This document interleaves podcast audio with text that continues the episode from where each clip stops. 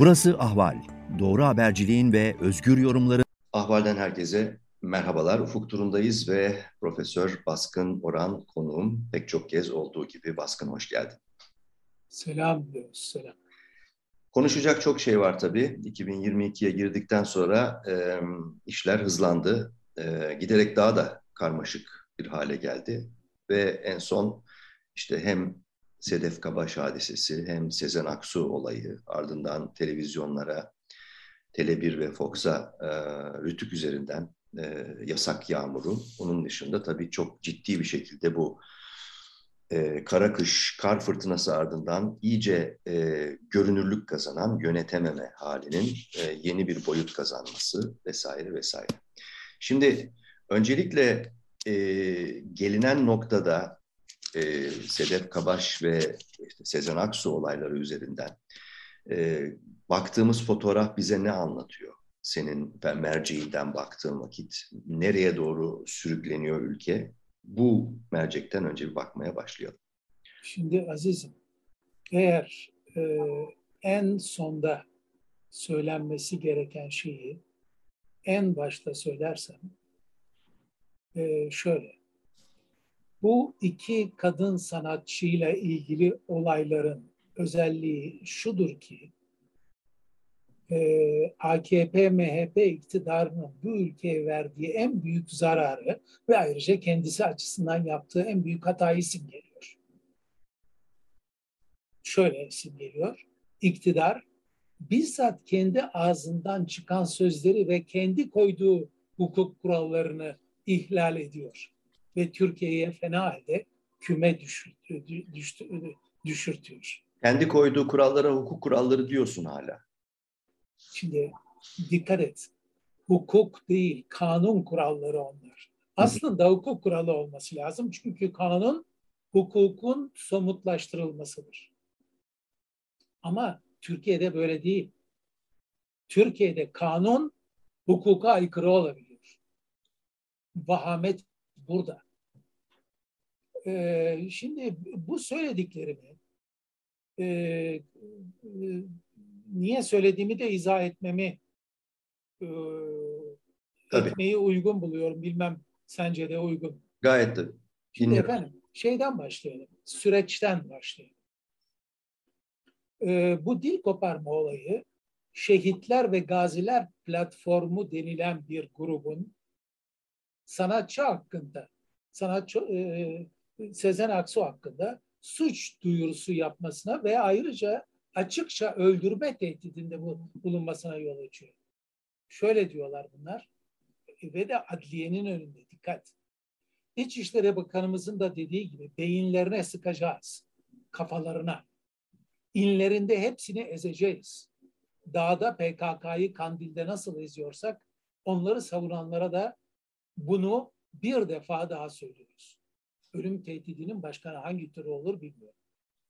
Şimdi bu arada dört yüzden fazla şiir ve beste sahibi olan ve minik serçe diye e, sevgili bir biçimde anılan Sezen Aksu'ya bu yandaşlar öylesine yüksel- yükleniyorlar ki Cumhurbaşkanlığı danışmanından bile ya bu kadar tepkiyi hak etmediği itirazı geliyor. Ayrıca e, biliyoruz ki mevcut baro, barolara rakip olarak kurulan ikinci barolar var.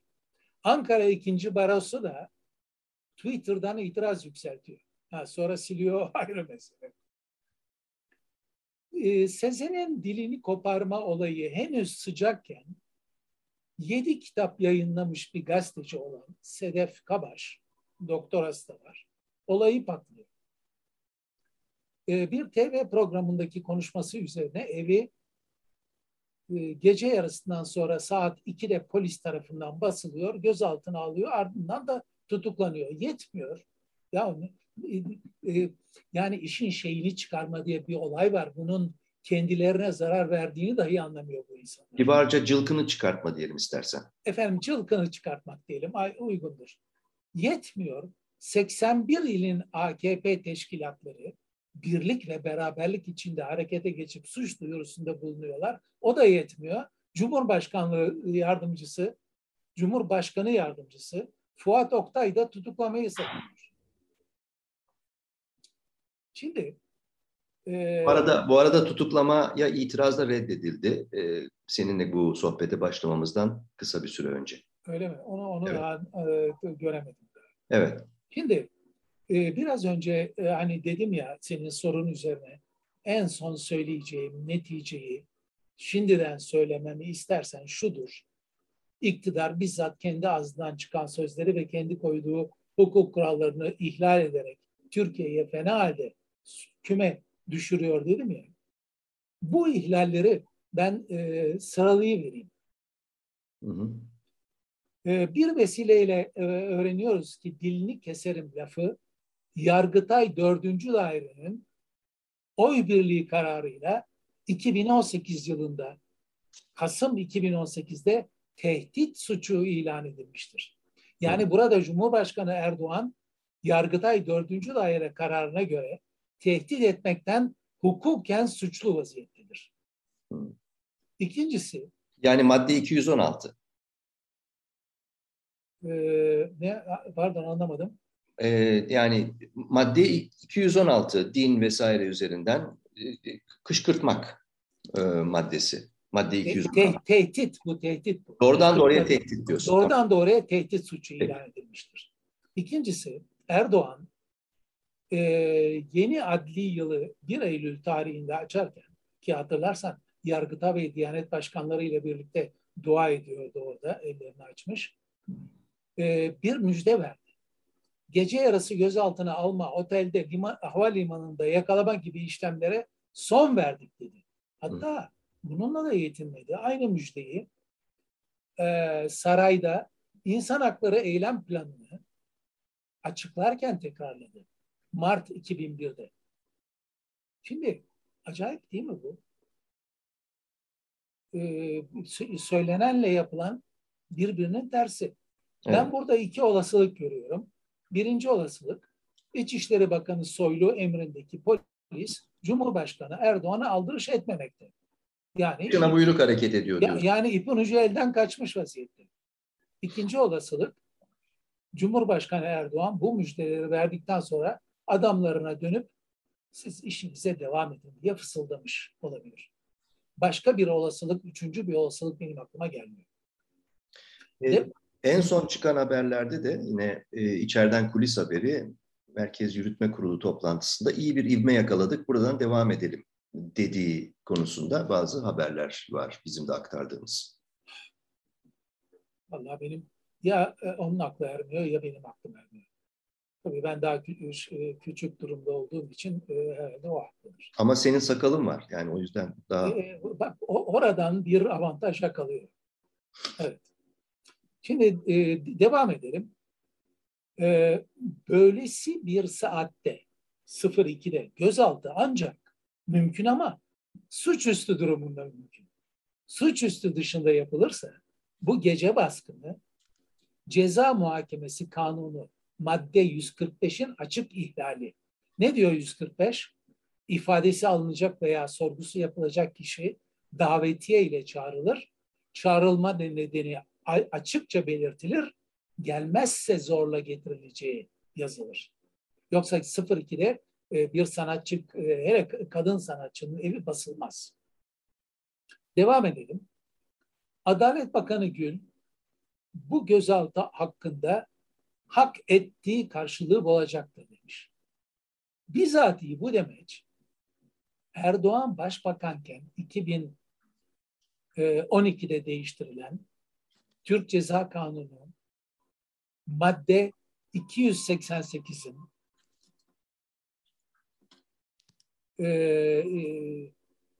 iki yüz seksen sekizin açık ihlali. Ayrıca bu ifadesiyle Adalet Bakanı Gül yargıcı adeta tutukla diye emir veriyor. Hı hı.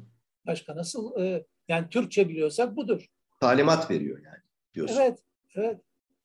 Bir diğer e, şey kanıt, e, Sedef Kabaş için tutuklama talep eden, bu, bu, bu şimdi söyleyeceğim iki kanıt çok önemli.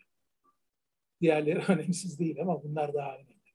Sedef Kabaş için tutuklama talep eden basın savcısı, adını vermiyoruz çünkü kalkarlar hedef gösteriyor, gösteriyor derler. Ee, basın savcısının yetkisiz olduğu ortaya çıkmış vaziyette. Çünkü kendisi e, Ekim iki bin yirmi bir'de ikinci bölgedeki Osmaniye'ye atanmış ve yönetmeliğe göre bu ikinci bölgede beş yıl görev yapması gerekiyor. Oysa altı gün sonra İstanbul'a atandığını, e, o, o Osmaniye'ye, Adana Osmaniye'ye atandığının altı gün sonrası İstanbul'a e, basın savcısı olarak kaydırılıyor. Ve üstelik iki bin on sekiz yılında hukuku iki bin on sekiz'de bitiren bu genç savcı şimdi de Sabaş, Sedef Kabaş'ın iddianamesini yazacak. Bir diğer e, kanıta geçelim.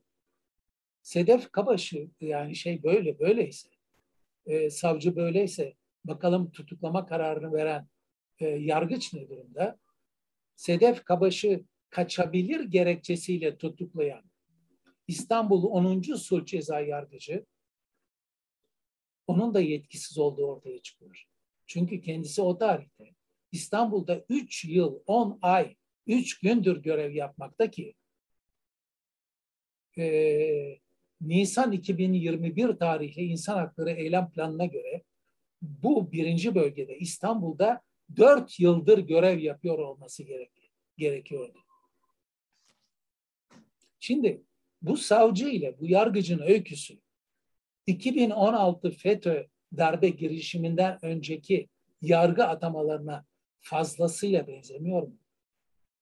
Ha, unutmadan şeyi söyleyeyim. E, tutuklama veren yargıcın bir başka niteliği de Osman Kavala'yı casusluktan tutuklayan yargıç olması. Tabii bu arada e, Cumhurbaşkanı Erdoğan'ın sürüyle hakaretleri var. E, e, en sonuncusunu söyleyelim. Niye kaçıyorsun ulan İsrail dölü? Videoyla, evet. Videoyla sabit. Tabii senin de söylediğin şeyi unutmamak lazım. Ee, Kabaş'ın katıldığı programı yayınlayan Fox T V ve Tele bir'e e, Rütük üst sınırdan ceza uyguladı ve şimdi de bu kanallara lisans iptali gelebileceğinden bahsediliyor. Evet. Şimdi e, Yavuz, bütün bunların E, diktatör kavramıyla bir ilişkisi var mı? Onunla e, devam edelim veya bitirelim. Index on Censorship dergisi iki bin yirmi bir yılı oylaması sonucunda Erdoğan'ı yılın despotu seçti. Bunu da altını çizelim. Yani çok bu, çok doğru. Onu onu da e, ilave etmek lazım. Şimdi bu despot falan filan bir kenara bırak. Türk Dil Kurumu sözlüğü diktatörü şöyle tanımlıyor. Bütün siyasi yetkileri kendine toplamış bulunan kimse. Ama bence bu kavramın en basit ve gerçekçi tanımı şöyledir. Kendi koyduğu kurallara uymayan kişiye diktatör derler. Ee, bu açıdan sadece yukarıda iki kadın sanatçı hakkında konuştuğumuz... Biri sanatçı, biri gazeteci. Ee, doğru, fakat yedi tane kitap yazmış, e, edebiyat sanatına bulaşmış demektir. Peki. Ee, e, me, mevcut iktidarın bütünüyle diktatöryal bir tutum içinde olduğunu göstermekte. Ve zaten Yavuz, işin bir ilginç yönü, belki de en ilginç yönü burada ortaya çıkmakta. Çünkü bu ülkede Cumhurbaşkanı Erdoğan'a diktatör diyenler, Türk Ceza Kanunu madde iki yüz doksan dokuz'a göre Cumhurbaşkanı'na hakaretten içeri atılmakta. Oysa diktatör demek sadece diktatörlüklerde suç olabilir. Üstelik diktatör demenin suç değil, ağır eleştiri olduğunu Türk mahkemeleri de kabul etmiş vaziyette. Ee, örnek ister misin? Tabii. iki bin on yedi'de Çorum Asliye Ceza. iki bin on altı'da Eskişehir ikinci Asliye Ceza, Kasım iki bin on dört'te Yargıtay dördüncü Dairesi'nin oy birliği kararı. diktatör demenin suç değil, ağır eleştiri olduğunu kayıt altına almışlar. Aa, eğer e, de, de, dersen ki ya sen en başta e, kendi koyduğu kurallara uymamak diktatörlüktür dedin diyorsan, onunla ilgili bir karar da vereyim. Evet. Cumhurbaşkanı Erdoğan döneminde kurulan İstinaf Mahkemesi, Kılıçdaroğlu'nun geçenlerde T B M M grup toplantısında kullandığı diktatör, zorba, kibir abidesi, müsvedde, din, vicdan, ahlak yoksunu, tefecilere hizmet eden terimlerinin hakaret değil, eleştiri kapsamında olduğuna ilişkin Ocak iki bin yirmi iki'de, yani bu ayın başında karar verdi.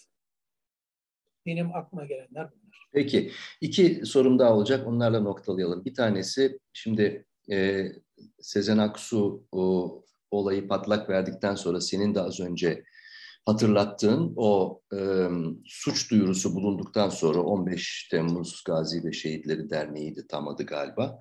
O, o güruh dışarıda e, İçişleri Bakanımızın da dediği gibi, altını çizelim, e, işte beyinlerini dağıtacağız falan diyor. Şimdi bu bir suç duyurusu ardından yapılmış olan bir açıklama.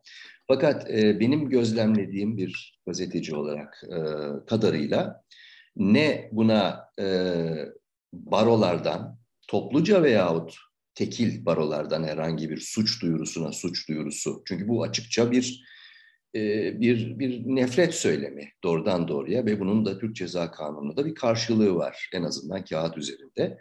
Böyle bir hamle gelmedi e, Türkiye barolarından veya avukatlardan, bir avukat grubundan, hukukçu grubundan ve muhalefet partilerinden de topluca veya tekil olarak herhangi bir suç duyurusu e, hamlesi gelmedi. Bu e, bu konudaki düşüncen ne? Yani bu bize ne anlatıyor? Bu doğru bir tavır mı? Sessiz kalmak böyle bir açık nefret söylemi karşısında. Şimdi efendim, iki şey söyleyebiliriz. Biri, sivil toplum Türkiye'de daha yeni yeni örgütleniyor ve İstanbul dışında sivil toplumun olduğunu söylemek de zor. Ankara'da bir parça var, esas İstanbul'da var ve bunlar da bir avuç insan. O kadar çok hak ihlali yapılıyor ki, üstelik yani hukuk kavramına göre değil, bizatihi Türk Ceza Kanunu kavram, e, e, hükümlerine göre o kadar çok hak ihlali yapılıyor ki her birinin peşinden koşmak kolay değil. Hı. Bir, bir kere bu. İkincisi, Türkiye'de muhalefet partileri o kadar lagar ki ve bazıları da E, yapması gereken şeyin tersini yapıyor ki, şimdi açmayalım kutuyu, söyletmeyelim kötüyü. E, biz bu tek adam yönetiminden kurtulmayı muhalefet partilerinden çok tek adam yönetiminin aşırılıklarına bağlamış durumdayız. Hı. Yani e, baba diyalektiğe bağlamış durumdayız. Yani yani e, bu o, e, baskılı, korkunç baskılara devam etsinler. O sayede kurtulacağız kendilerinden. Baba diyalektik bu. Hmm. Yani eğer bunun Müslümancasını e, istiyorsan e, her şerden bir hayır gelir.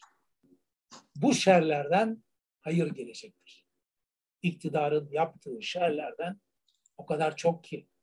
Halimiz bu diyorsun. Sonunda hayır gelecektir. Halimiz bu diyorsun yani. Evet. Hali, pür melalimiz budur. Son bir soru yine bu çerçevede. E, malum e, Kemal Kılıçdaroğlu, yani Cumhuriyet Halk Partisi lideri ve Millet İttifakı bileşenlerinin en güçlü parçasının lideri, Diyarbakır'a gideceğini söyledi. Demokrasi yolu Diyarbakır'dan geçer dedi. Bir zamanlar Mesut Yılmaz da, hatırlayacağız, aynı benzer lafları etmişti. Bu yeniden gündeme geldi. Şimdi, pardon, pardon. Şimdi şey de ediyor. Deva Partisi e, başkanı, evet, Babacan da. Babacan da ediyor. Ardından e, işte karkış kıyamet oldu, gidemedi, ertelemek zorunda kaldı. Ama hemen buna cevaben diğer bileşen, yani İYİ Parti'nin önde gelen figürlerinden Yavuz Ağaralıoğlu şiddetle karşı çıktı. Türkiye Büyük Millet Meclisi bunun dedi e, adresidir dedi. Ama bu arada tabii yaşanan başka bir şey var. E, Semra Güzel, H D P milletvekili hakkındaki fezleki artık neredeyse dokunulmazlığın kaldırılması e, şeklindeki oylamaya e, gelip dayanmış durumda. Ayrıca e, Cumhurbaşkanı Erdoğan'ın da dile getirdiği gibi aslında on dört H D P'li e, bunu da açıkça dile getirdi. Yani belki on dördü birden topluca bir paket halinde dokunulmazlıkları kaldırılmak üzere oynanacak gibi bir durum da var. Ama dönelim tekrar C H P-İYİ Parti arasındaki bu e, söz asenkronizasyonuna, uyumsuzluğuna. Bu e, bize muhalefet açısından ne ifade ediyor? Yani sonuç olarak. Yavuz biraz önce hani açtırma kutuyu dedim ya. Orada, orada açtırmaya çalışıyorum. O, o, sen, sen açtırıyorsun, zorla açtırıyorsun. E, günahı ve vebali senin üzerindedir. Ben İYİ Parti'den bahsediyorum. Hmm. İYİ Parti bugün muhalefet yapıyorum diye e, Cumhurbaşkanı Erdoğan'ın yandaşı haline gelmiştir. Hangi vesileyle? Türkiye'nin en büyük sorunu vesilesiyle. Kürt meselesi vesilesi, vesilesiyle. Daha ne söyleyeyim? Evet. Daha ne söyleyeyim? Peki Baskın. E, bu bu da... açıdan M H P'den ne farkı var İYİ Parti'nin? Allah için söyle. Bu yani bu, bu muhalefet Millet İttifakı diyelim'nin geleceği açısından, ikna ediciliği açısından, alternatif oluşturması açısından ne ifade ediyor bize? Bu, bu uyumsuzluk belli ki devam edecek yani bu büyük meseleyle ilgili olarak. Vallahi ne yazık ki e, muhalefet partilerinin bu lagar durumu muvacihesinde e, iş e, Türkiye sivil toplumuna düşüyor. Barolara, Türkiye Barolar Birliği'ne, Allah'tan orası temizlendi şimdi. Hı. Türkiye Barolar Birliği'ne, e, Türk Tabipler Birliği'ne, yan yanayız, biz bizeyiz gibi e, e-mail gruplarına düşüyor. Evet ama o camide, Çamlıca Camii'ndeki o, o söylem e, pek çok eleştirmen muhalif tarafından nefret söylemi olarak görülen söylem ortada kalmış oldu. Karşılık da bulmamış oldu. Öyle değil mi? Şimdi efendim bu e, Türkiye Cumhuriyeti'nin yerleşmiş bir tane kuralı varsa o da şudur. Üç yerde siyaset yapılmaz. Bir, okul. İki, kışla. Üç, cami. Bu kadar yerleşmiş bir kuralın yerleşmiş bir kural olduğunu anlamayan ve buna aykırı hareket eden kişi veya kurumlar siyasi sonlarını kendileri hazırlamış demektir. Buradan belirtmiş olayım.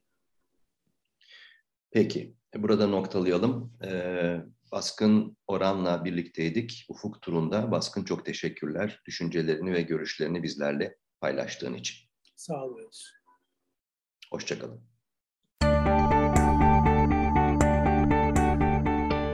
Ahval podcastlerini tüm mobil telefonlarda Spotify, SoundCloud ve Spreaker üzerinden dinleyebilirsiniz. Apple iPhone kullanıcıları bize iTunes üzerinden de ulaşabilir. Türkiye'nin ve hayatın cıvıl cıvıl sesleri Ahval Podcast dizisinde. Kulağınız bizde olsun.